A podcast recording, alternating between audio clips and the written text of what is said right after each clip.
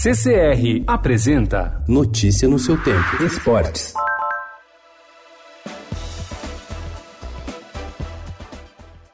O São Paulo luta para garantir hoje uma vaga na fase de grupos da Libertadores de 2020. Para alcançar a meta, a equipe precisa vencer o Internacional para não depender de tropeço do Corinthians diante do Ceará. O confronto com os gaúchos é tratado como uma final pela diretoria, comissão técnica e elenco do clube tricolor.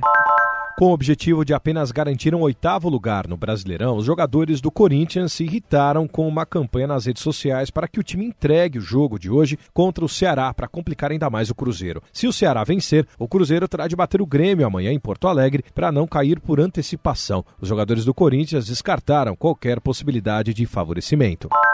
E o Santos tem uma missão complicada hoje, mas se conseguir cumpri-la, vai alcançar por antecipação o objetivo traçado para essa reta final do Brasileirão. Se vencer o Atlético Paranaense na Arena da Baixada, em Curitiba, às sete da noite, a equipe paulista já garante o segundo lugar no campeonato.